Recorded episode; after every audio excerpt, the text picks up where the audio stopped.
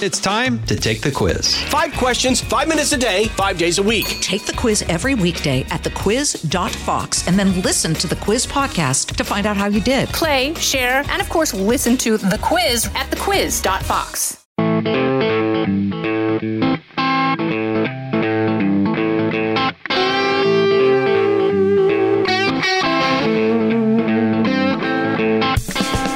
Teddy Roosevelt and Booker T. Washington, two iconic American figures that gave us a model for race relations in America. It's the Will Cain podcast on Fox News Podcast. What's up? And welcome to Monday. As always, I hope you will download, rate, and review this podcast wherever you get your audio entertainment, at Apple, Spotify, or at Fox News Podcast. You can watch the Will Cain podcast on Rumble or on YouTube, and follow me on X at Will Cain. I've gotten several emails from you appreciative of the fact that we've been doing our history of the Israeli-Palestinian conflict, 3 parts in what will be a 4-part series. I enjoy deep diving into history.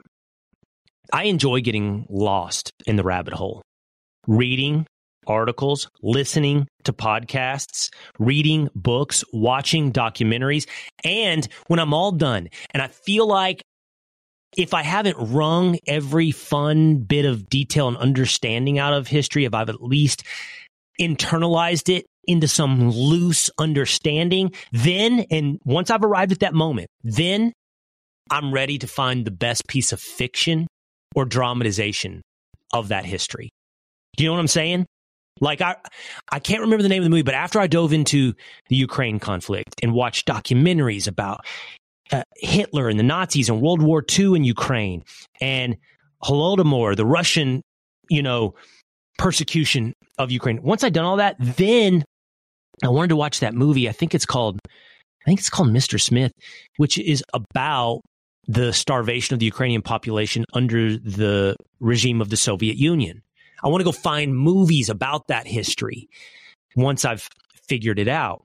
Right now, that is what I am doing with the Middle East, with Israel and Palestine. And I'm still reading and I'm still listening to podcasts, but I've already begun to watch fiction as well. I've been burning through, I finished it now, a series on Netflix, Fauda. And I've been thinking about watching this movie called Golda, which stars Helen Mirren as the Prime Minister of Israel during the Yom Kippur War. So I love it. And I wanted... And I will and want to do it more. So what I would ask you at WillCainPodcast@fox.com is, what would you like me to dive into next? Like, I invest all this time, I really do, into watching, reading, listening, and understanding history, and then enjoying being entertained by history, and then sharing it with you.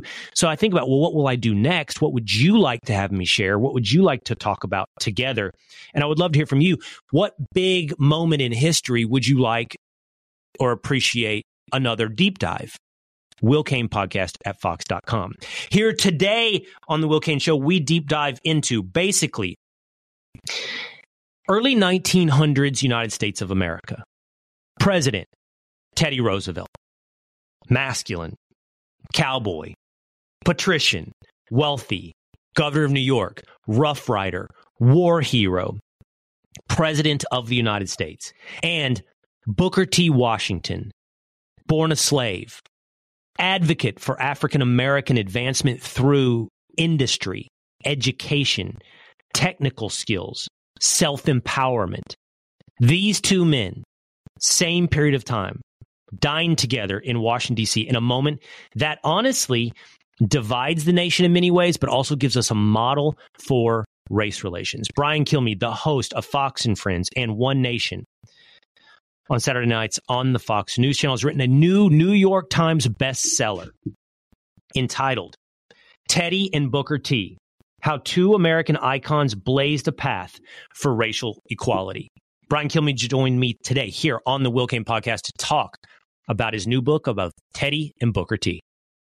From the Fox News Podcasts Network. I'm Janice Dean, Fox News senior meteorologist. Be sure to subscribe to the Janice Dean podcast at foxnewspodcast.com or wherever you listen to your podcasts. And don't forget to spread the sunshine. Brian Kilmeade, co-host of Fox and Friends, my friend, and the author of a new book, Teddy and Booker T, two American icons who blazed a path for racial equality. Another entry in your pantheon of books about American history. Why did you focus on these two characters, Kilmeade? Why Booker T and why Teddy Roosevelt? I actually read Booker T before doing the Frederick Douglass Lincoln book, The President Freedom Fighter, because up from slavery, I love the firsthand perspective of what it was like being called to the central house and a plantation and being told you're free. He brings us there, never had shoes, never remembers sleeping on any place but the dirt floor, having the same meal every day, and then to see that story arc all the way to be one of the most influential people in America as a black man in 1860s, 1870s, you got my attention.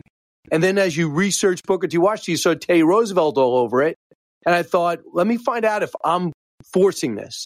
So I went over to Tweed Roosevelt, who's at LIU, the school I graduated from, runs the Roosevelt School, and he said, absolutely not. He goes, you're not forcing it at all. Just know that Teddy said some things that shows he was a man of his times. That was his great-grandfather, and he said he had some blind spots. But for the most part, he was just so inspired by the self-made man that just defied the odds. He just loved them. So I want to talk about the intersection of these two characters. Your book focuses on that, but it also gives great history into each of them as individuals. So I want to start with them as individuals. Let's start with Booker T. Washington. He seems to be, Brian, a little bit the forgotten man in the advancement of African-American civil rights in American history. Of course, there are schools and buildings named after Booker T. Washington everywhere you go. But as the African-American civil rights movement progressed through the 20th century, it's almost as though Booker T's vision for the advancement of black people lost. It lost to W.E.B. Du Bois and the idea of a direct conflict over civil rights, direct action, and sort of the progressive dynamic of the group pushing forward, as opposed to Booker T's sort of pull yourself up by your bootstraps individualism to advancement for black Americans. Why do you think he lost, Booker T, that sort of fight for the vision for the future of black Americans?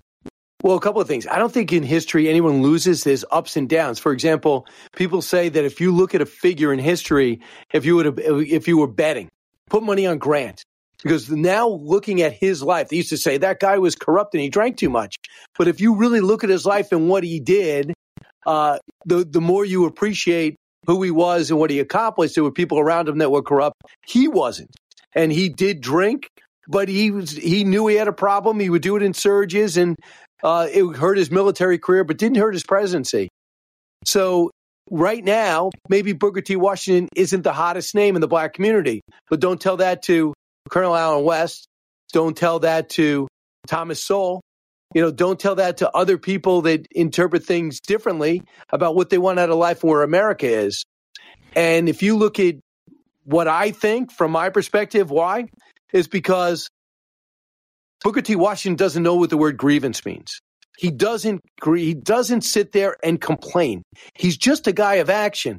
This guy doesn't like me. Okay. I don't hate you. I can't waste energy on hating and resenting. I'm going to move to people I can work with. So that gave him the guts and the guile and the focus to go knocking on doors in Massachusetts and New York and say, hi, I'm Booker T. Washington. I got this small school in Tuskegee. I'm looking to grow the African-American community and teach them skills and give them a great education. Can you help?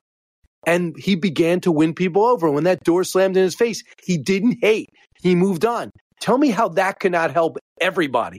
When people dislike you, which in our business will, believe it or not in your case, but in mine, it happens. The thing that you could give them most is your hatred. That means you give them your focus. I'm reading Booker T. Washington and his focus in life in 1880 and 1890, and I'm going, wow, I could learn so much from that. Because when people dislike you, he doesn't let it land. And yet W.E.B. Du Bois is saying it's wrong. It's wrong that people are treated differently. It's wrong that we can't get into these schools. It's wrong in the South for people to write like this, for integrated marriage to be a problem. And he says, yeah, I know, but this is the life we're in, and this is the area I live in.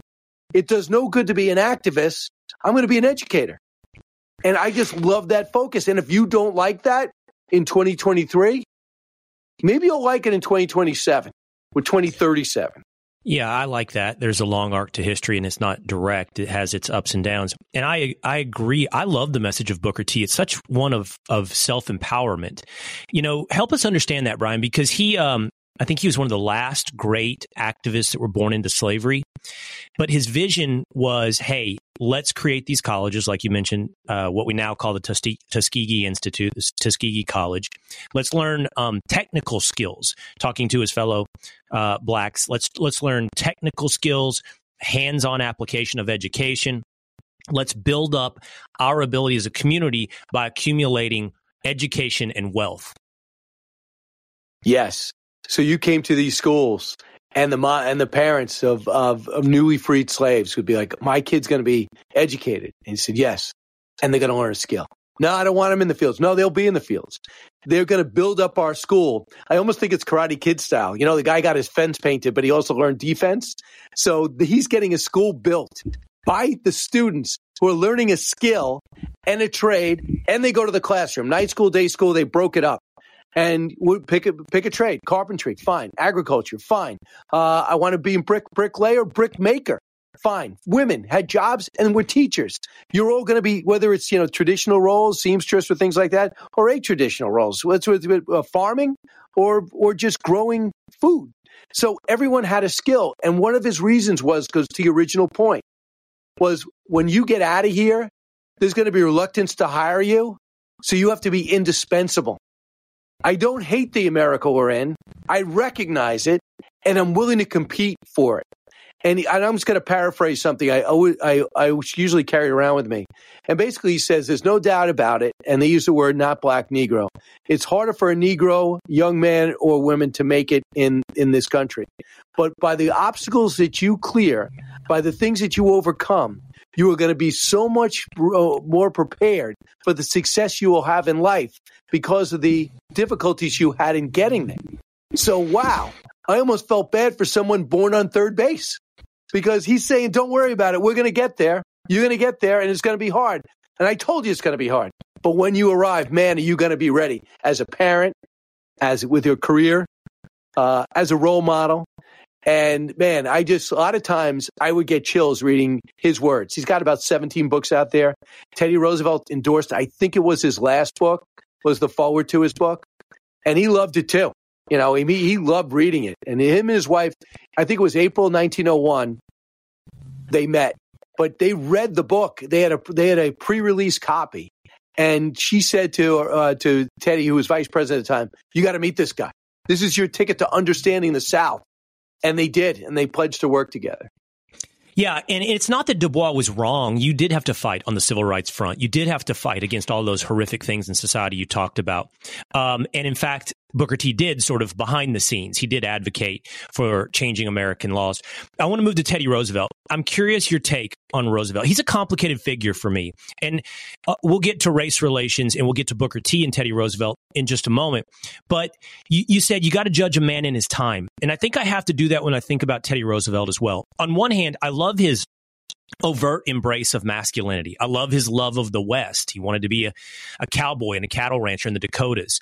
I love his idea of you need to be, a strenuous life. You need to, physically and mentally and be challenged throughout your life, taking up jujitsu at points in his life. But on the other hand, Brian, he's sort of like, if not the father, he was certainly an early adopter of the progressive movement.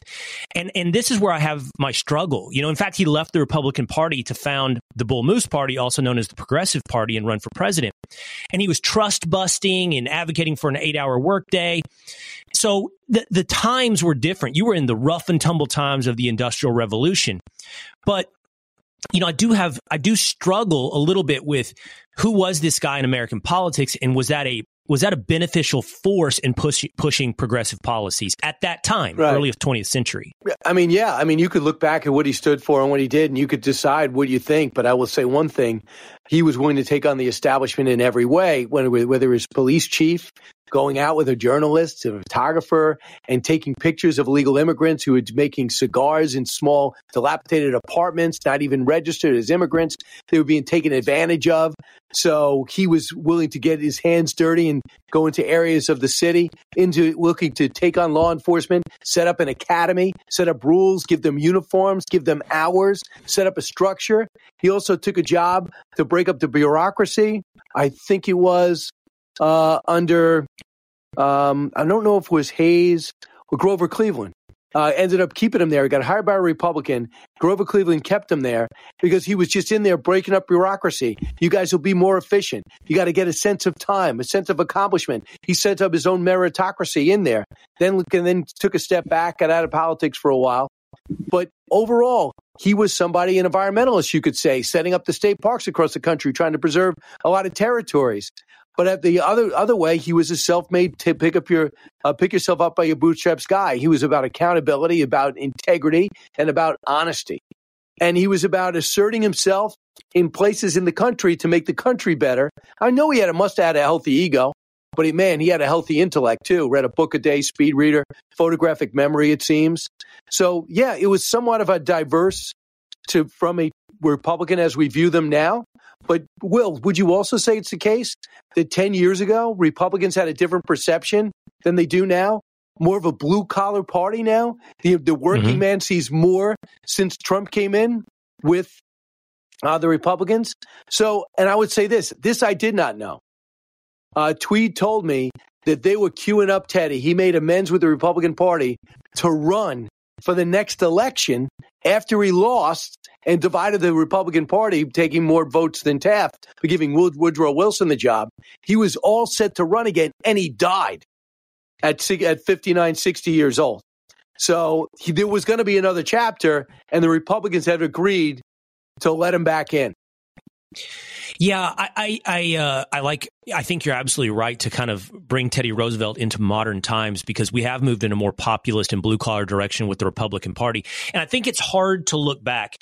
You know, historical figures, Brian, are kind of turned into lions and devils. There's very little understanding of historical figures as nuanced. We celebrate or we revile historical figures. And for example, Wilson, I have a pretty negative view of Wilson across the board. But we're talking about a time in American history prior to World War II where everything we know of today, from the economy to the military-industrial complex, did not exist. I mean, the government was tiny.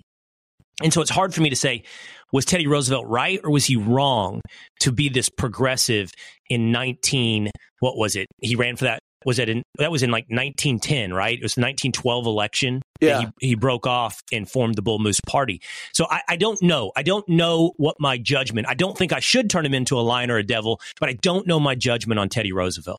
So I would say this. I loved his strong defense, willing to take on all comers. He saw greatness in America, and he wanted to spread it around. He had the ruggedness, a rich guy with 7 generations of wealth who was not afraid to become a rancher and sleep on the floor or grind it out and take the mocking of ranchers because he was wearing glasses and he was a little bit shorter than the other guys, but they ended up winning their respect.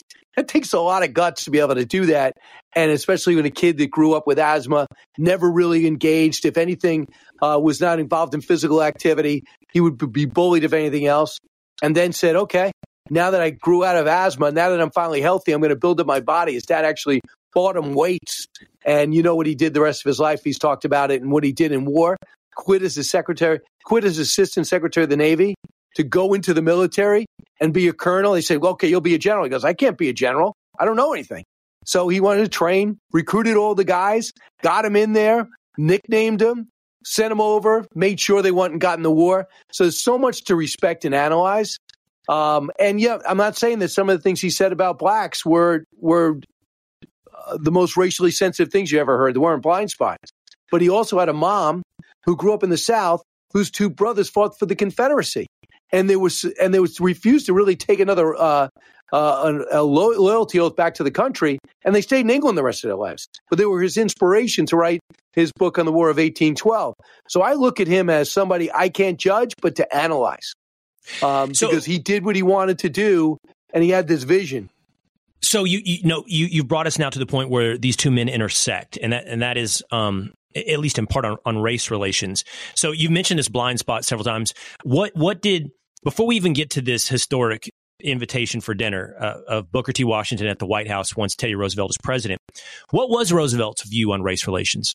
I mean, he thought that whites were superior in some ways to blacks, but yet at the same time, he would push for equality. He would put people in judge positions, in postmaster positions, like Minnie Cox and William Crum, and push back on anyone that says that they couldn't do the same job as a white man. And what he would say to Booker T. Washington is, I'm going to use you as my advisor. Don't tell me the color of someone's skin or their gender. I just want the best person. At the same time, when he would with some Southern audiences, maybe to win them over, he would say things that he thinks they needed to say in order to win their vote. So you see some things that go, wow, Teddy Roosevelt, man, he was out of it. But at the same time, his actions and his statements and serving on Tuskegee's board and the great work he did there and the unbelievable commencement address, does that overcome it? I mean, you have some things that Lincoln said. I read every speech that Lincoln said, I read. And there were some things that Lincoln said that said everybody deserves to be free, but I'm not saying we're all equal. Really? Okay. A little bit later, he evolved. But he doesn't say, I evolved. You just read the stuff a little bit later and he evolved. Benjamin Franklin, he had slaves. He ends up dying as an abolitionist. He believed early on in his life, well, whites are smarter than blacks. Then when he sees African Americans, blacks getting educated, he goes, wow, I was wrong. So wait a second. So the smartest man maybe to ever live, certainly the most versatile, diverse, impactful, he admits that he had to grow in his life. Teddy Roosevelt had to grow in his life because you can't help who you're born into. Probably in his life, his mom with him all the time, his dad working, his mom was probably saying a lot of things like, I grew up with slaves. You know, the Civil War, he was 6 when the Civil War ended, when Lincoln gets assassinated. He's 6 years old. So the Civil War is not something he had to read about. All he had to do is talk to his mom and his family. So if he said some things were racially insensitive, I understand it. But as he evolved and grew and he said some things, he spoke at Booker T. Washington's funeral and he basically said, you know, he's a credit to his race and that's the human race. And, Booker T. Washington never said anything but great things about him. You know, your point is well taken that even Lincoln's history is not pure and all of these men, men for that matter, are imperfect and also a product of their time. So with that in mind, again, this moment in time, you're talking about the very early 1900s. Why was it so consequential for Roosevelt to invite Booker T. Washington to dinner at the White House? How come they didn't realize it was going to be a big deal? They both didn't. Maybe Booker T. had more of a sense of it. Because you know what? When it turns out Teddy Roosevelt was governor of New York, blacks would sleep over at the governor's mansion all the time. He didn't think it was a big deal. He served with the Buffalo Soldiers, black unit in Cuba. Didn't think it was a big deal. He heard Booker T. Washington was in Washington, and he wrote him a letter. The letter exists. It's in the book. And it says, would you come over dinner? And he said, how can I reject the president? But there was part of him so worried about Tuskegee and any type of negativity that could be brought on him that said he shouldn't. But he goes, how could I turn down the president? And if it wasn't for one guy to say, can I see the guest book? And Booker T. Washington's name was there and he realized he had dinner. Then it ended up being this huge firestorm because it's never been done before for a black man to eat with the president of the United States and his family. Evidently, that was a big deal. And believe me, there was nothing instinctual about this research. I go, and a lot of times I said, and what's the problem? But they said at that time, it was a bad message because there was people in the South that wanted to make sure that blacks did not become equal with whites. And they were willing to segregate schools and segregate business and make sure that there was no interracial marriage to do it. And then when you go show the most famous black man in America having dinner with the most powerful man in America, they were afraid this could ripple and we might actually have equality. So the horrible headlines existed that I put in the book that I talk about in the Fox Nation special that rolled out that made both men say, let's continue this relationship, but let's be smarter about it. Right. And that's the ongoing relationship between Booker T. Washington and Teddy Roosevelt. And, you know, I guess the ongoing relationship was no more dinners at the White House, but they continued to meet and they continued to consult, right? Yeah, a lot of people say, well, why'd you give in to that? You know, it's so insulting. Not really. You know, there was Mark Twain never liked Teddy Roosevelt. Thought he was a big showman, like a show horse where he loved, Mark Twain loved Booker T. Washington. And I think it was 2 weeks later, or it could have been 2 months, they were both asked to speak at Yale. And Booker T. Washington would become the first honorary degree from Yale. He'd get it. You know, who would think? And Teddy Roosevelt was also invited there. And they stayed away from each other. And at one point, Teddy Roosevelt went up to Mark Twain and said, you know, you think I made a mistake? And he said, probably the way you did it and the timing could have been better thought out. But I'm not saying you were wrong. But he thinks that Mark Twain thought you made things harder for Booker T, not necessarily for you. And you think you should have thought about it. But I think there's nothing I read that saw that they anticipated this firestorm at all. But what I did put in the special, Will, is a cut of John McCain after he lost. He said in his concession speech losing Barack Obama, he said there was a time in which when Booker T. Washington was invited to the White House, it was controversial. Now a black man coming eating with a white family. Now a black man will be hosting that dinner. And that's how far America has come. And that's why I want people to understand. This is my ultimate goal. If these people can put so much on the line and the segregated South in America that needed to come together still 50 years after the Civil War, to look at 2023 and take a knee during the Women's World Cup game or during a San Francisco 49er football game and say America is imperfect or there's endemic racism is an insult to the men and women like Douglass and Lincoln and Booker T and Teddy, who did so much to push us as far as we've come. And I still say, and not many people can argue, the most successful multicultural country in the history of the world. Not perfect, but we're trying to be. Thanks to unexpected people like this. I think that's a historical fact that we're the most successful multicultural country in the history of human civilization, not just in modern times, but in the history of human civilization, the United States of America. One more historical question. So what do you think was the impact of Booker T. Washington on Teddy Roosevelt? He just saw what a black man was capable of, if maybe he learned as a young man something different. And I think that if you want to know what he thought, read his commencement address that he gave at Tuskegee. It looks like the beginning part he ad-libbed because he looked out, he took a tour, he saw these great men and women, teachers and students, so industrious, so innovative, so productive. They learned basics of hygiene. They learned how to hold it, how to present yourself, how to make eye contact, learned the books. And I think he was overwhelmed almost by the time he got to the text of his speech. And I think he was in awe of what this man accomplished. And I think they also knew this. It wasn't about them. It was about their cause. Teddy Roosevelt to make America better and Booker T. Washington to make the experience of black men and women better in America. And that was more important than their relationship. And they demonstrated a couple of times. One with the Buffalo Soldiers got themselves involved in controversy. Booker T. Washington said, Mr. President, you're wrong on this. It was not their fault. Do not punish the whole unit. These are trumped up charges. And in the end, he said, nope, they were involved. They're all court-martialed. And the other time, when Teddy Roosevelt asked Booker T for an endorsement when he was running against Taft and Woodrow Wilson, Booker T says, "What's better for if I endorse you and you lose, it's going to hurt Tuskegee. Can't endorse you. I hope you understand." He said, "I understand," because it was all about the cause. It's not about them. You know, as I know, he needed a big ego, Teddy Roosevelt, to do what he did, but I also thought, man, this guy just bled red, white, and blue. Yeah, you know what I like about what you had to say as well is Booker T's impression on Teddy Roosevelt is also the impact of a single individual, of seeing a man as a man and what you can accomplish as a man, regardless of your affiliation, your group, your race, or whatever it may be, to show the unlimited potential of the individual, of the man.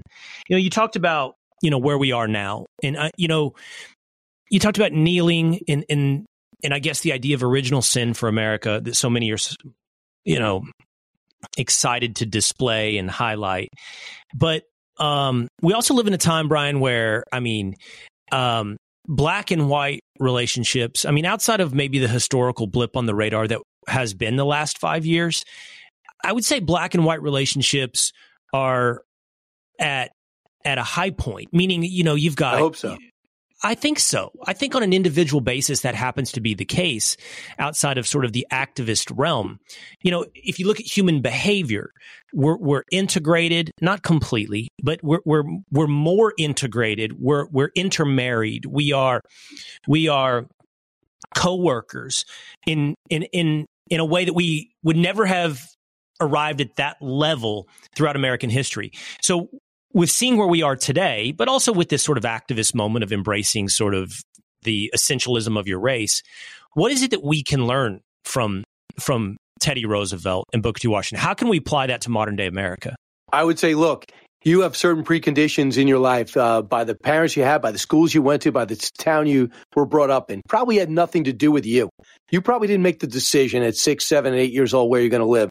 Military family, parents grew up, got it.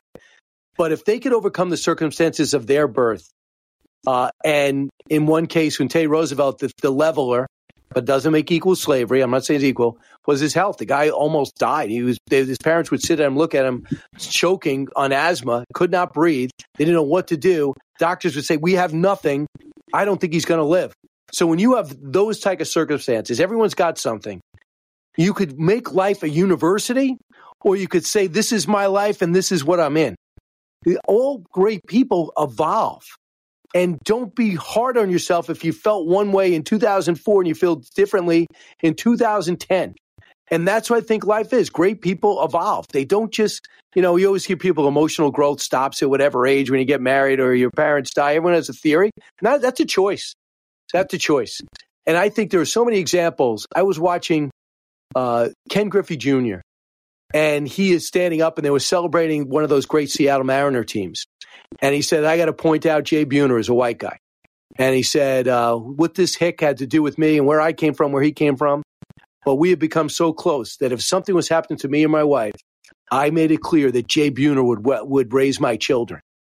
Why is that not an example that's rippling throughout the country? You know, why is that? Two people that get to know each other. I mean, sports, again, led the way with integration when it came to baseball and football and everything, made people think differently in the stands, okay, maybe even in that locker room. And at the same time, how many times do you see, I'm watching Aaron Rodgers go talk to, I think it was Devontae Adams with the Raiders, and they're hugging each other, talking about what they mean to each other. Like, why is that not an example? Well, would you think that they care black or white? They don't even think about it. But it's like America is going out of their way to make you think about it. And I think we should be aware we're being manipulated. And don't let it happen. Be racially sensitive. I remember Tim Scott said, President Trump is not racist. Sometimes he can be racially insensitive. And I would go in and just tell him, yeah, by the way, not the best thing to say. Got it. Understood. But it doesn't mean you're racist. So everyone walks around on eggshells. Doesn't want to bother. I think that we have to start. We have to start realizing there's nothing there to separate us. Most people don't look at anybody any different. If you could help my team, help my company, help my neighborhood, love to have you. I don't care what color you are. Don't care what gender you are. I don't care if you're gay or straight. What kind of person are you? Most people agree with that, and I just think people go out of their way to make it seem like we don't. That is awesome. I love that moment between Ken Griffey Jr. and Jay Buhner. You're exactly right. And it should be a model. It should be a model for all of us as individuals. It's awesome. Teddy Roosevelt and Booker T. Washington, a great model of an individual relationship that helps move a country forward. And it's a great, once again, historical page turner read from Brian Kilmeade. Right. Man, I appreciate you being with us today. Everybody go pick up the book. I think it's a great Christmas present and a great model. And Brian, you've done it once again. Congratulations. Thanks, Will. And again, thank you for the Powell bars at the Patriot Awards. I was literally hadn't eaten since 2:00 in the afternoon. I only saw the Mountain Dew, but you came back with food as if you were reading my mind. And we feasted on those power bars that brought us at least to the end of the show. That's not and exactly I forever true. Will be, that's a survivalist instinct. That's a survivalist instinct in you. You could live out in the fields. It's a charitable description that is not entirely true. So to set the record straight, because I'm nothing if not entirely true with my audience, Kilmeade. We were at the Patriot Awards. We had to probably do about a 4 or 5 hour stretch with no dinner, and it was way past Kilmeade's bedtime, way past. And we were sitting at the same table, and he went backstage for a moment and came back with a Mountain Dew, which blew my mind because Brian Kilmeade does not eat or drink anything unhealthy. And I was blown away that here he was at 8 o'clock at night drinking a Mountain Dew. We were all hungry, so I went backstage later, grabbed myself a Mountain Dew, and thought, I need some food. I saw a bunch of power bars and granola bars, and I brought them back to the table. Yes, because, you know, I like to give back. And you didn't partake. You know, you could look at it as I was this survivalist instinct that was there to help, or you could say, I saw a crack in your armor that you were ready to fill with Mountain Dew, and I was ready to swim through with all types of junk food and turn you into Pete Hegseth. But you declined, and you would not. You gave up one little weakness, Mountain Dew, but you did not turn that into a Cliff Bar. You're right. But it was a great gesture on your part. And number two, I'm there for the caffeine, baby. I mean, you're up at 2:30 in the morning, like when you do these shows, and then you're doing a show to award show at 9 o'clock at night. And I'm thinking I still got to go on stage. So I went to Mountain Dew. I don't recommend kids watching this who have to go to an award show and give a presentation. Like the 9 and 11-year olds that watch your podcast. Mm-hmm. Don't go Mountain Dew. It's not the answer to everything. It was my answer. and I'm going to go to the doctor, and I'm going to take a blood test and see if I am on the path, the healthy path. Teddy and Booker T, how two American icons blaze the path for racial equality. Brian Kilmeade, thanks, man. All right, stay within yourself, Will. There you go. I hope you enjoyed that conversation with Brian Kilmeade. If you did, go pick up the book, Teddy and Booker T, how two American icons blaze the path for racial equality. And if you enjoyed this episode of the Will Cain Podcast, please go leave a comment or give it a 5-star review. I'll see you again next time. Listen ad-free with a Fox News Podcast Plus subscription on Apple Podcasts. And Amazon Prime members, you can listen to this show ad-free on the Amazon Music app. From the Fox News Podcasts Network. I'm Ben Domenech, Fox News contributor and editor of the Transom.com daily newsletter, and I'm inviting you to join a conversation every week. It's the Ben Domenech Podcast. Subscribe and listen now by going to FoxNewsPodcasts.com.